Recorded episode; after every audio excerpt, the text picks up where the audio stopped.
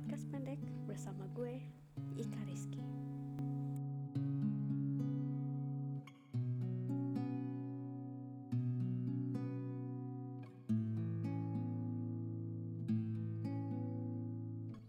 Tema yang bakal gue bahas kali ini adalah tentang emosi.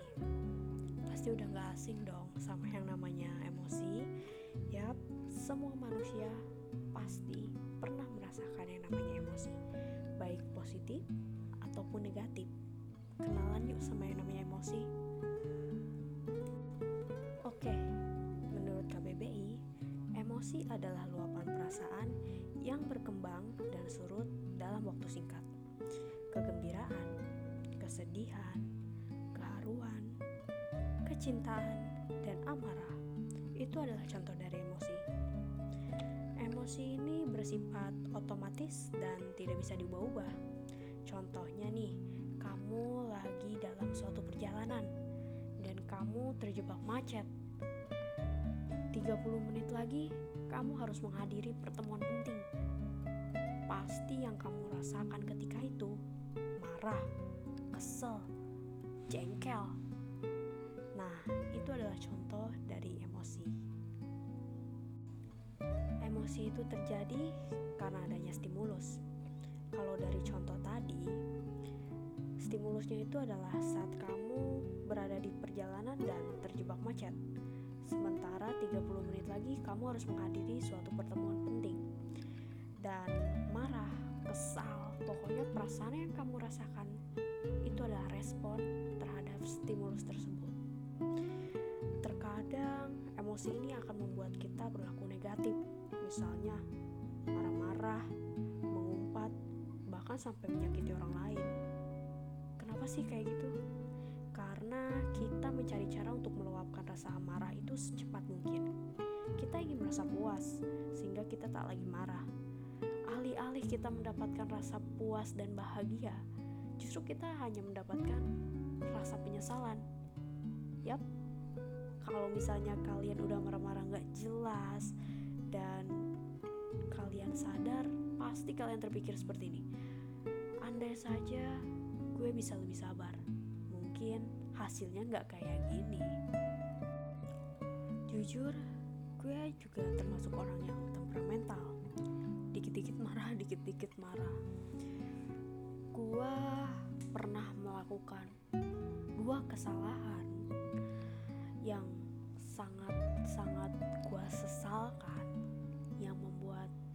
hidup gue juga berubah. Saat itu gue terpengaruh. Pokoknya gue terbawa emosi sampai gue nggak nggak bisa berpikir jernih. Gue melakukan sesuatu hal yang menurut gue nggak pantas gue lakuin. Gue ngomong kasar gue pokoknya gue nggak mau lah sampai kejadian kayak gitu lagi. Dan akhirnya gue mulai belajar untuk mengatur emosi untuk lebih sabar dan mendahulukan akal sehat daripada emosi gue nggak mau jatuh lagi ke lubang yang sama jadi penyesalan gue di masa lalu gue jadikan pelajaran agar gue lebih baik lebih bijak dan lebih dewasa. Oh iya, emosi positif juga bisa meninggalkan penyesalan loh. Eh, emosi positif itu seneng kan? Kok bisa sih buat kita menyesal? Gini deh, contohnya nih, yang deket di kehidupan kita sehari-hari ya. Kamu dicat sama cowok yang kamu seneng banget, kamu idolain banget. Kamu pasti langsung seneng langsung excited kan padahal dia cuma nanyain tugas doang terus pokoknya kamu jadi kepedean. Kamu merasa diberi lampu hijau oleh semesta gitu kan. Suatu saat kamu tahu kalau sebenarnya ya dia itu suka sama teman kita atau sebenarnya dia tuh udah pacaran sama teman kita. Pasti hati kamu sakit banget kan? Hancur berkeping-keping. Kamu kecewa. Kamu pengen nangis kamu pengen marah juga. Kamu merasa dikhianati oleh teman kamu. Tapi coba kita pikir ke belakang. Kalau misalnya saat kamu di chat sama gebetan kamu itu kamu nggak kepedean. Kamu bisa tenang. Kamu bisa berpikir dengan jernih. Kamu nggak bersikap dan menaruh harapan terlalu besar.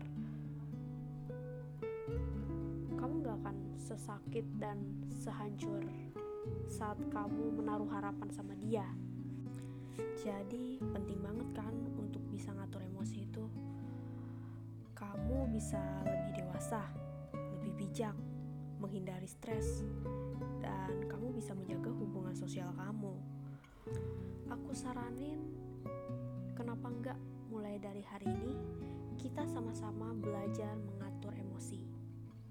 Supaya apa yang kita lakukan tidak berakhir dengan penyesalan supaya apa yang kita lakukan itu sudah kita pikirkan matang-matang dan kita udah siap menerima semua resiko yang akan terjadi.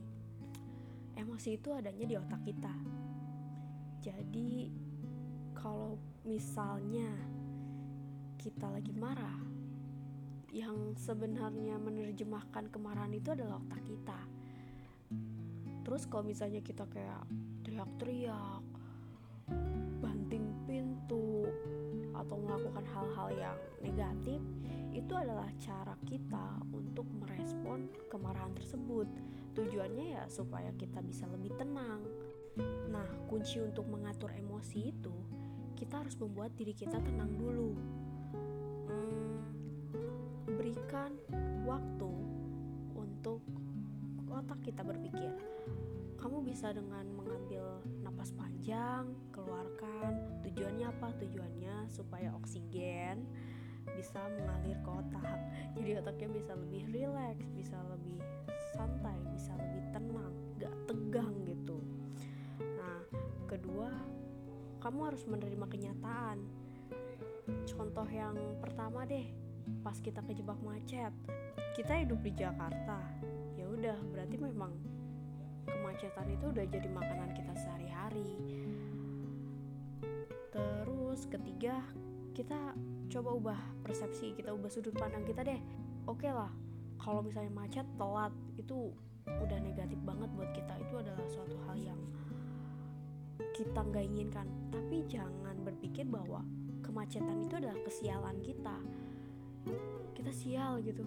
Nggak. Coba kita pikir lagi dengan pertama kamu kena kejebak macet itu karena misalnya bangunnya telat. Oh berarti ya itu kesalahan kamu. Atau karena kamu tadi ngobrol sama tetangga jadinya kamu telat berangkat. Ya oke. okay. Berarti itu sepenuhnya bukan kesalahan kamu. Tapi sekali lagi kamu tinggal di Jakarta dan konsekuensinya kalau kamu telat ya kamu akan kejebak macet. Dan kalau misalnya telat terus kamu dapat hal-hal yang tidak kamu inginkan kayak kamu dimarahi sama bos kamu terima aja. Tapi jangan lakukan kesalahan itu di masa depan. Kamu harus bisa menjadi pribadi yang lebih baik nah keempat kamu bisa menuangkan emosi kamu nih. Kalau kamu marah hmm, coba lakuin hal yang buat kamu bisa lebih rileks misalnya nyanyi-nyanyi gitu. Nggak apa-apa nyanyi-nyanyi gak jelas teriak-teriak. Yang penting kamu bisa lebih rileks bisa lebih santai dan gak begitu tegang lah. Terus yaitu tadi kelima kamu harus jadikan kesalahan itu sebagai pelajaran.